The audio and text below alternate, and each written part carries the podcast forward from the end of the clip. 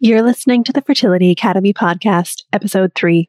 Today, we're going to be talking all about environmental toxins and how they relate to your fertility. This is an important one, so stay tuned. Welcome to Fertility Academy, a podcast where we provide you with information and tools to help you optimize your fertility to grow your family no matter where you are in your fertility journey.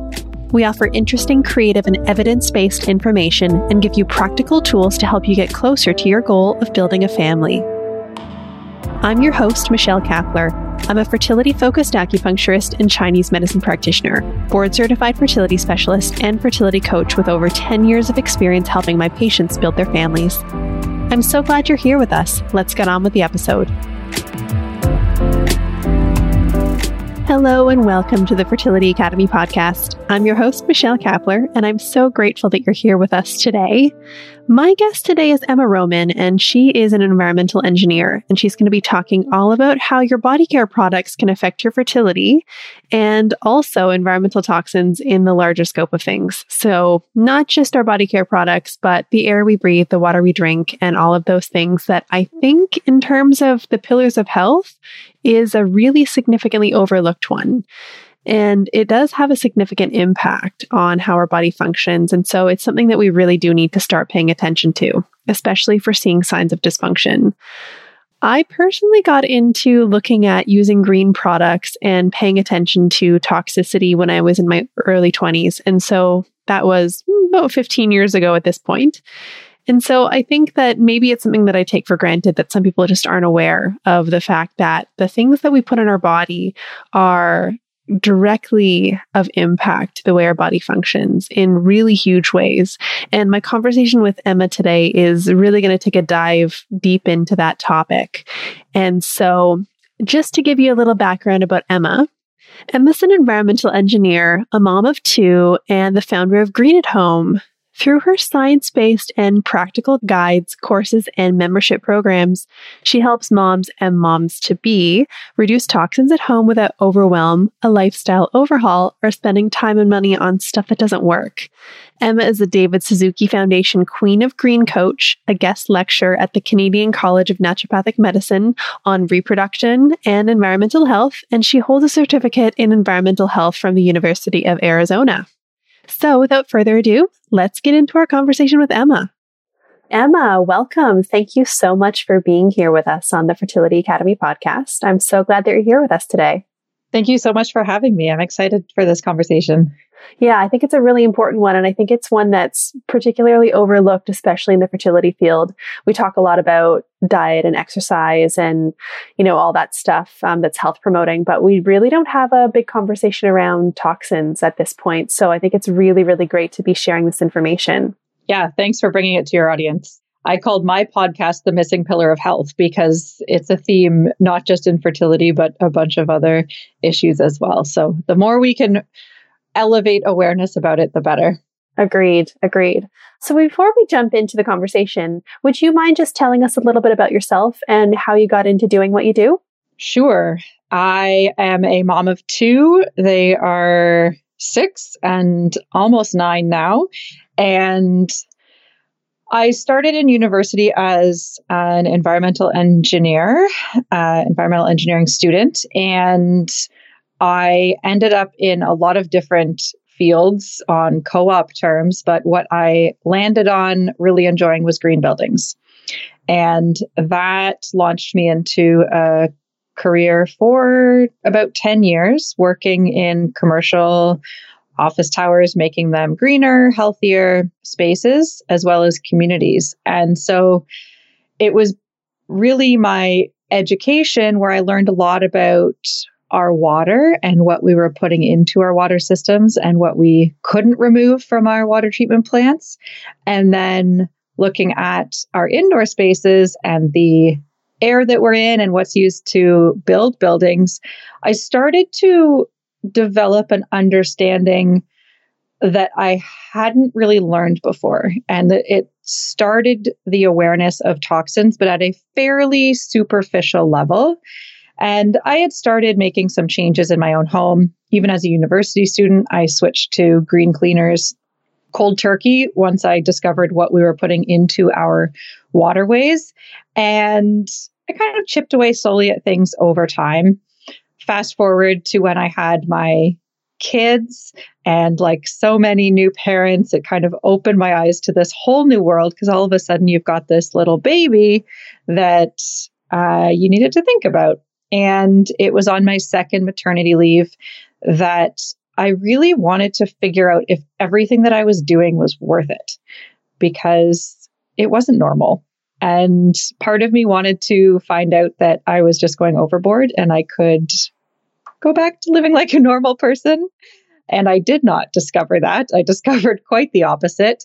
And I created the Green at Home blog because part of my research frustration was that I couldn't find very balanced, practical information to help me come up with a strategy that would work for my family. We were two working parents full time. We now had two young kids. I wasn't a homesteader. Um, and I, I didn't like how much one sided information there was out there. And so I decided to create a platform to find that middle ground. And that launched me into a whole new career trajectory with Green at Home. And so I've been taking kind of everything that I learned from my university degree and my corporate career. And now I focus on helping moms and moms to be understand the importance of toxins, but also how to address them in a practical and strategic way in their own homes. That's amazing.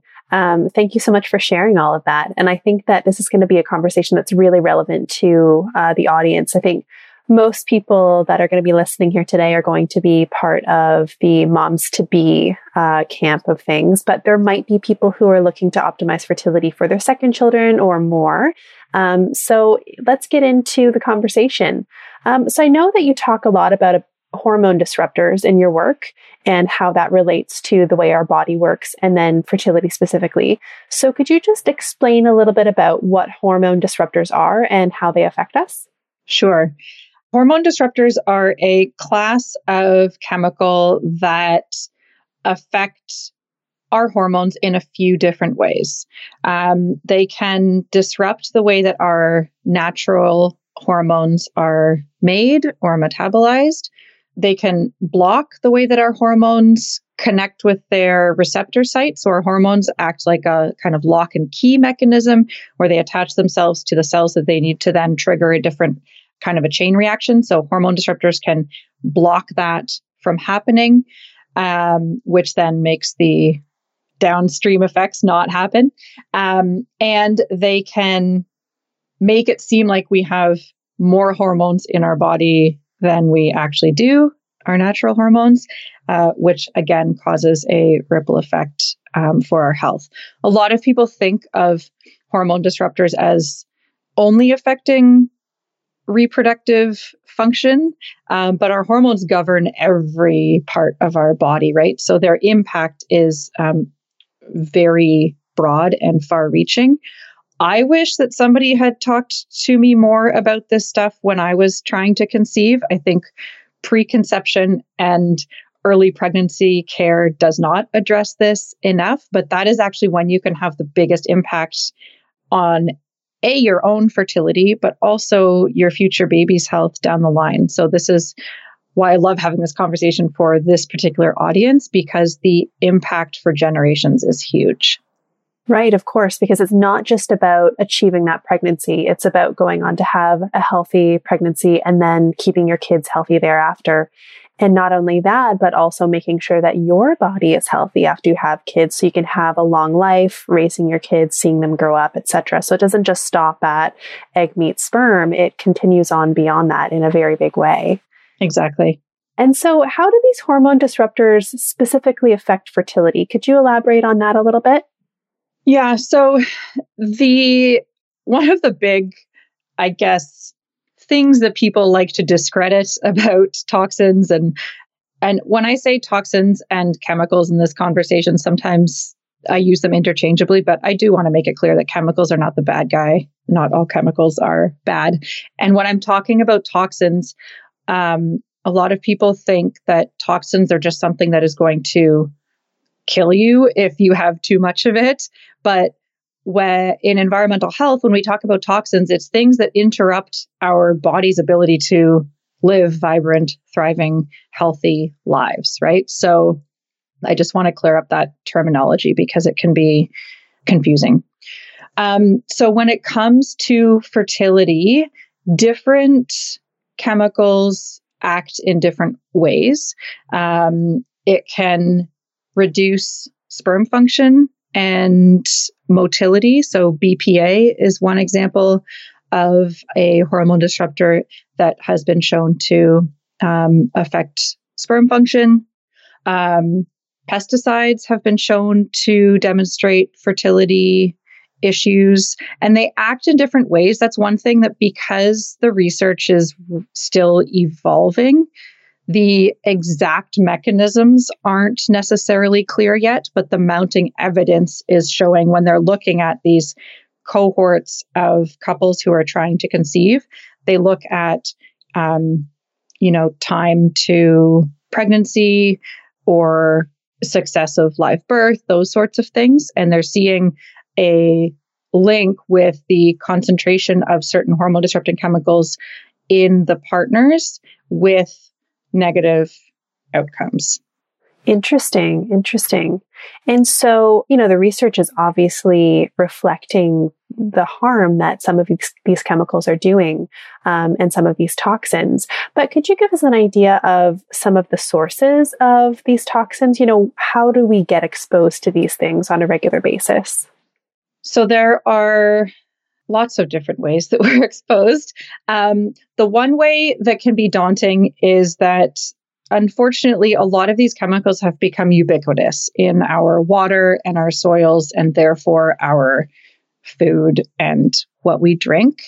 Um, and there are some things that we have no control over. But this is why it is so important that we take action on the things that we can control. So, um, examples of where they're found, I'd mentioned BPA. So, BPA is found in hard plastics. Everyone became aware of it when um, Nalgene water bottles, you know, we found out that they contain BPA. And so now a lot of hard plastics are um, BPA free. It became banned in baby bottles because the research had shown the um, detrimental effects on our health.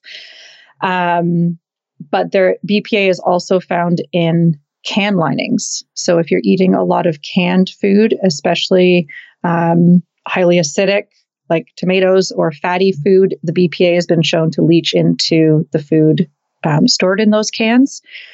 And the issue with BPA and looking for BPA free products is because everybody became aware that BPA was not so great, uh, industry removed it, but replaced it with two, usually it was one of two other bisphenols. That's what the B stands for in, or the BP stands for in BPA.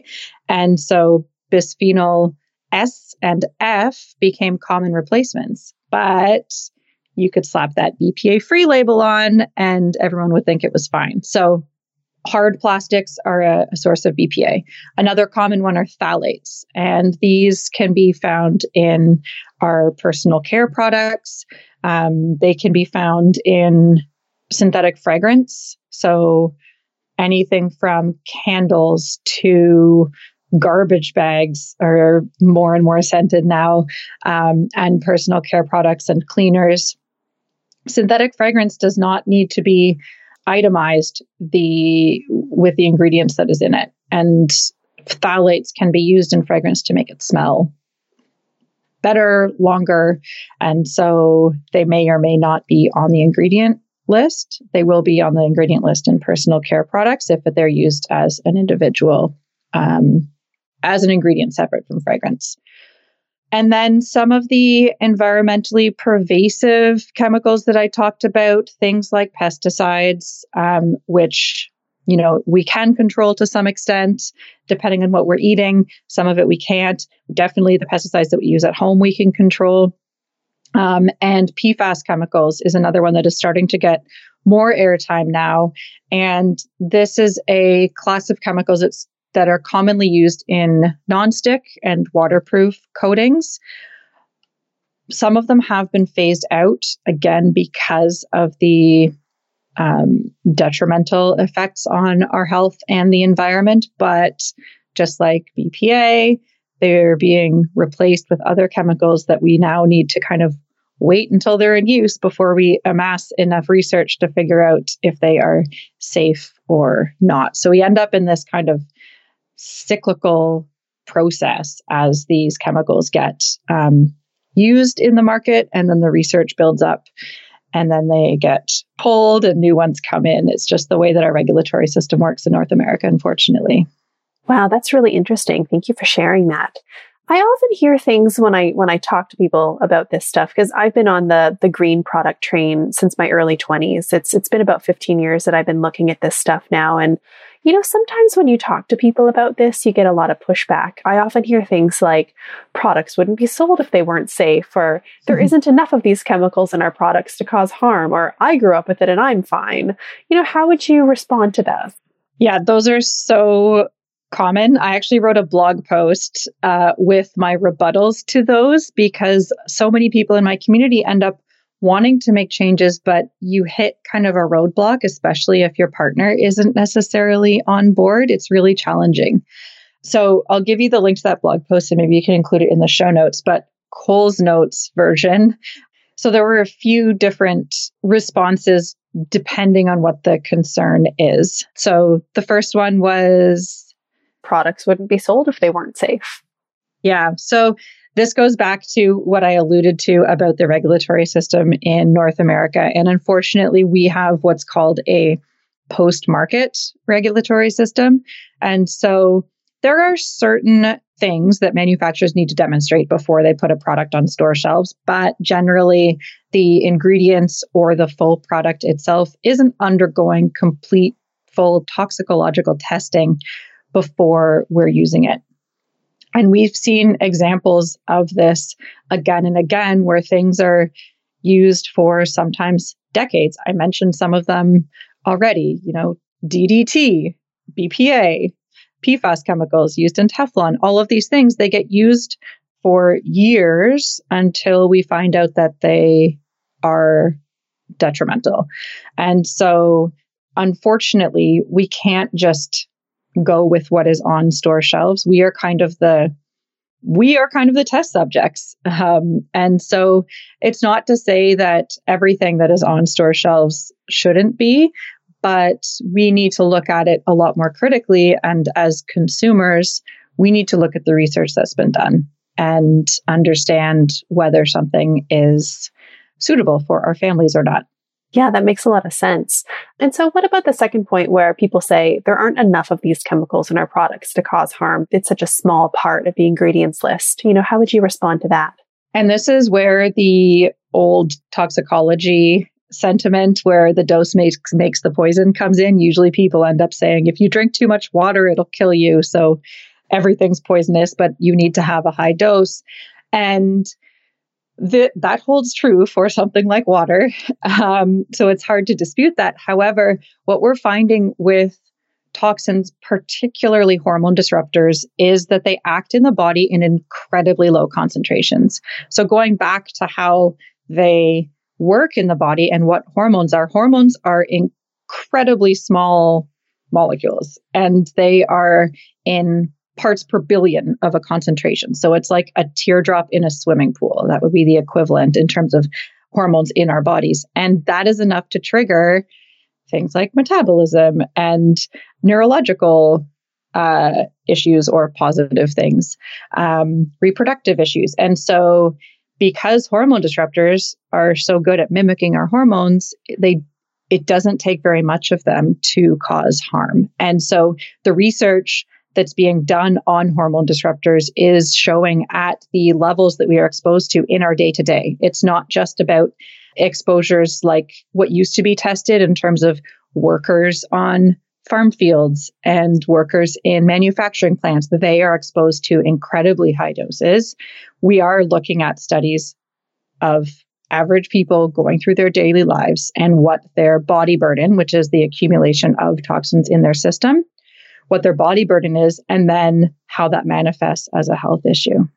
So, uh, yes, in each individual product, many of these chemicals are in incredibly low concentrations. However, it doesn't take very much when it, we're talking about hormone disruptors. Plus, we're not just exposed to a single product, right? We are putting on lotions and deodorant and makeup and face cream and we're drinking water and we're eating food and we're wearing clothes and right? Like it all of these things um, add up. And so the low concentration argument does not hold true for everything. Wow that makes a lot of sense. Um, i remember i was at the gym about a year ago back when you know gyms were still open I remember, and, and I used to go in the mid morning, which was kind of senior hour. I liked it like that because it was uh, a lot quieter.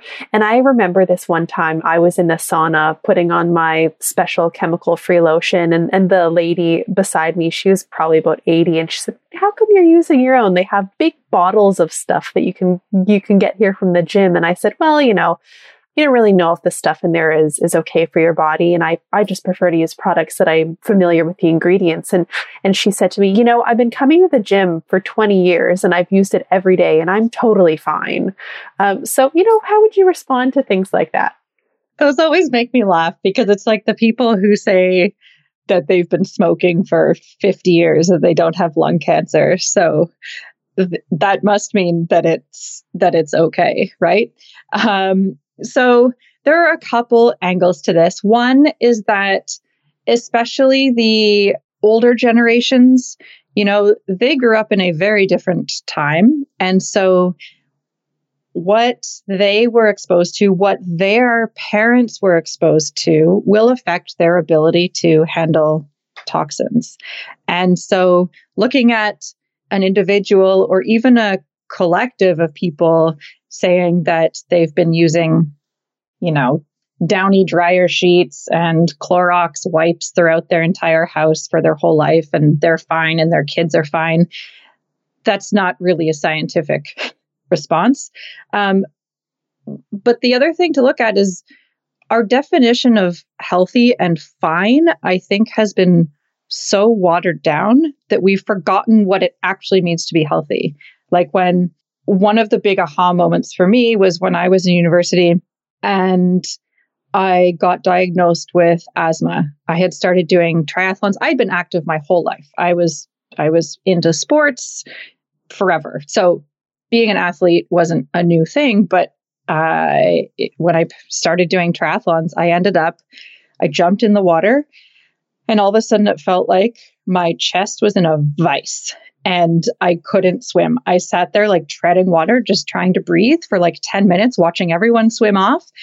And, uh, and then I finally could do it and I finished the race, but it was, it was very hard. I couldn't breathe very well for the, um, for the whole thing. And I ended up being diagnosed with asthma. And it just seemed so strange to me because my doctor, um, didn't really give a reason why it had happened and, you know, prescribed me with inhalers and said, you know, use these when you're doing your races.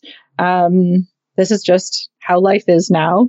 And I had suffered from allergies since I was a kid, but never something to this degree. And I didn't love the idea of being on puffers. So um, I ended up seeing a naturopath and getting um, alternative treatment. And now I, I don't have asthma and I didn't use puff. I only used puffers for uh, I don't know how long it was, maybe six months. Um, but they uh, nobody suggested that the asthma had a root cause or that there was something that was wrong. It was just, oh yeah, you've got asthma. It happens. Here's a puffer. And so this is something that I think we as a society have just come to accept certain things. Same with my, um, I had incredibly irregular and painful periods when I was younger. And so all of these things asthma, allergies, painful periods, even infertility is almost so common now that it's just thought of as like yes, it's not. We know it's n- none of these things are good, but we don't see them as being major health effects. And therefore, if we think about how healthy we are, we think like, oh, well, we, we're not, you know, on really crazy medication or we don't have symptoms all the time or hey we're not dead so this is a good thing right? So i think our our version of healthy is not what it should be. And so collectively we're not fine. You as an individual might feel sort of healthy um, but you know a lot of people think that they're doing okay and they're on a whole bunch of medication. So that was a very long-winded answer to when people say i've been using this for x number of years and i'm fine. That's great. I'm happy for you. But that doesn't mean that we should continue down the path of using these products. Talc is one recent example that has hit um, headlines because of its use in baby powder and it was marketed to women to be used as a feminine hygiene product. And now it is being linked with ovarian cancer. Not every woman that used it in their underwear every day for 30 years is going to develop ovarian cancer. Um, but that doesn't mean that it isn't the cause for other people. So I think we just need to look at health a little bit differently and recognize that a single or a small subset of people who might not feel like they've been impacted isn't a scientific study. Yeah, I completely agree. And I think it's also important to consider what we're being told by the people who have authority in these fields as well. Um, I think the semen analysis is a really interesting example of this. Um, so the semen analysis parameters of what's considered to be normal and what's considered to be pathological or low is determined by the World Health Organization. And here in Canada, our fertility clinics tend to go by those guidelines with minor variants from lab to lab. And I think it's really interesting that we've seen a, a fairly fairly steady decline in semen analysis parameters, that being uh, motility, count, uh, and you know other uh, factors that we look at when we look at semen analysis. And and instead of saying, oh, hey, these factors are really changing in a big way and they're declining in a big way. Instead of saying, hey, you know, maybe this is an issue. Maybe we should kind of look into why this is happening. They, they said, okay, well, why don't we just change the parameters of what we consider normal. They they just lowered what what is considered normal and and that's kind of the new guideline that we go by. And I happen to think along with a lot of my other colleagues in the fertility world, the semen analysis can be really looked at as a fifth vital sign for men. You know, it really can be looked at as a direct reflection of our internal health on a lot of different, um, in a lot of different categories. And so it's interesting to consider that it's not just that things are getting worse, that we're also being told that it's okay. Right. Yeah, that's a perfect example and uh, also disheartening.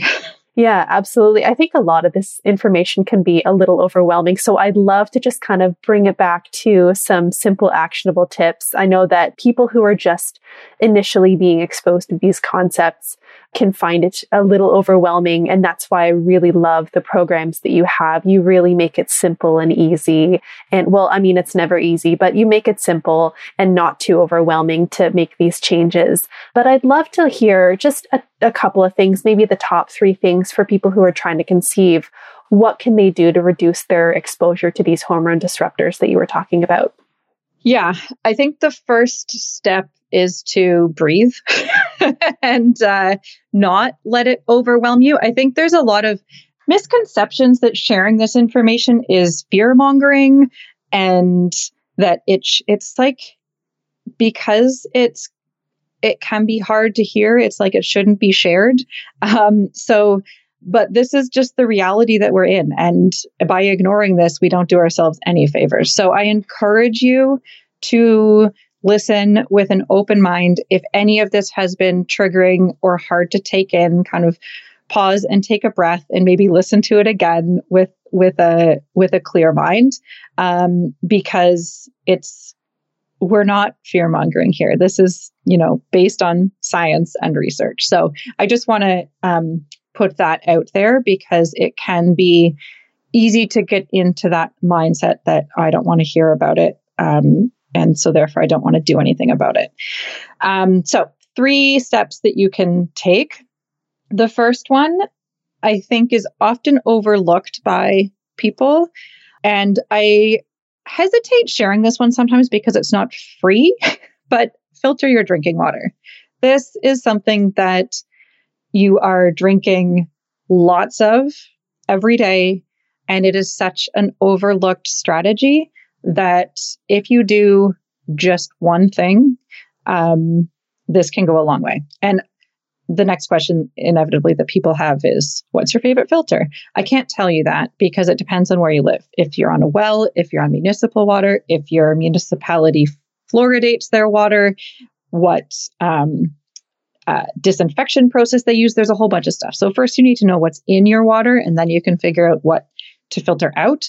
Um, and i have a guide to help you do that but filtering your drinking water ideally with more than just a Brita pitcher or a fridge filter, those really are just there to improve taste and odor. They're not um, going to remove a ton of contaminants, um, but they're better than nothing if that's all that your budget can handle.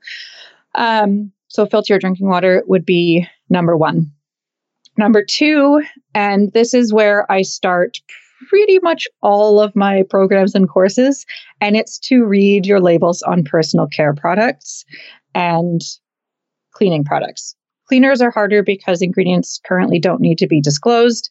Um, but on personal care products, ingredients do. So, getting into the label reading habit, you're not going to understand every single ingredient on a product. Um, that's okay. But just get in the habit of looking at it. Start to connect the language that's on the front of the package with what you're seeing on the ingredients and become a more informed consumer. And I say to start with personal care products because they have to list all the ingredients. And so it just helps you build this muscle where you can start to see some of the marketing or greenwashing terminology that can pop up. And then you can apply that skill to any other product that you might be buying for yourself or for your home. Um, the easiest thing to do when you're starting to look at ingredient labels is to avoid uh, synthetic fragrance. As I mentioned earlier, we don't know what's in any individual product's fragrance um, concoction. And so it's something that I, and it's one word on the ingredient label, so it's fairly easy to identify. So that's a great place just to start. And then avoiding things like phthalates and parabens as well. And I have a label reading guide to help walk you through that and how to use um, label reading apps like Think Dirty is my favorite. There's also EWG Skin Deep. So I can give you that link to that um, resource as well. And step number three is reducing plastics and especially plastics that you're heating. So if you've been reheating your lunch in the microwave in a plastic container, even if it says microwave safe, now is the time to stop doing that. Plastic under heat has been shown to leach the chemicals that are used to make the plastic into the food. So whether it's BPA or phthalates or plasticizers, it's time to reduce your exposure to those things when you're looking at um, conceiving. So that would be that would be my my big thing. I'm not telling you to throw out everything that's plastic in your home. That would be incredibly overwhelming. But just starting to reduce that and the heat, especially, um, can go a long way. Perfect. Those seem like really doable steps. And it sounds like if people go and visit your website and check out your work, then they can go a lot deeper on these subjects. And you have all sorts of guides and wonderful tools that people can get for free. Um, so thank you so much for providing all that info for the community. So if people are wanting to take another step and are wanting to actually work with you, do you have opportunities for people to work with you if they want to get more support with this kind of thing? Absolutely. My course, Prepping for Pregnancy, is a six week self guided course that walks you through a step by step process specific to the um, trying to conceive or early pregnancy space. Because what I realized in building out my courses that are longer term, they don't apply to this kind of critical stage of your reproductive years because if you're trying to conceive or if you're already pregnant, you're on a time limit, right? Like you want results as, as quickly as possible. And so you don't have time to waste randomly trying products or kind of ad hoc picking at strategies without really having a clear focus. And so I created Prepping for Pregnancy so that individuals and couples who wanted to really focus on getting their toxic load down with the specific usually they're hormone disruptors that have been shown to have fertility impacts and effect on the fetus that's the priority so uh, you can check out my website to learn more about prepping for pregnancy that's amazing. I'll be sure to link all that information into the show notes and people can find it easily. One thing I want to ask all my guests um, is uh, if there's one thing that you could tell our listeners who are total beginners, uh, what could you tell them to help them get started today? Honestly, I think the the strategy that I gave earlier to take a deep breath and to go in with an open mind is really the key because none of this stuff will matter if you don't know why you're doing it. And in order to get clear on why you're doing it, you do need to take in a certain amount of information to understand um, the importance of this. And so being open to learning a new way of going about your daily habits is going to set you up for much greater success. If you're not feeling that and you're feeling anxious or like you don't want to make any changes, then I can give you all the steps in the world, but you're not going to do it because so many excuses will come up, right? And so getting super clear on why this is important to you and then you can take action. I mean, I listed off a bunch of different strategies just in this conversation alone. I have a whole episode on hormone disruptors and fertility and pregnancy on my podcast as well that digs a little bit more into the science that might help you form that why. But understanding your why with anything that you want to make a change for is I've seen with my clients and myself, it's going to be the difference between making progress and feeling constantly stuck and overwhelmed and just ending up in this cycle of wanting to do better, but getting down and not able to do it. So go back to your why. I love that. That's really, really good advice. Thank you so much. So again, I'm going to link all of your info in the show notes, but just uh, so you can mention it, do you want to tell everybody a little bit about your podcast and where they can find you on social media? Sure. You can find my podcast on all the major players. It's called The Missing Pillar of Health.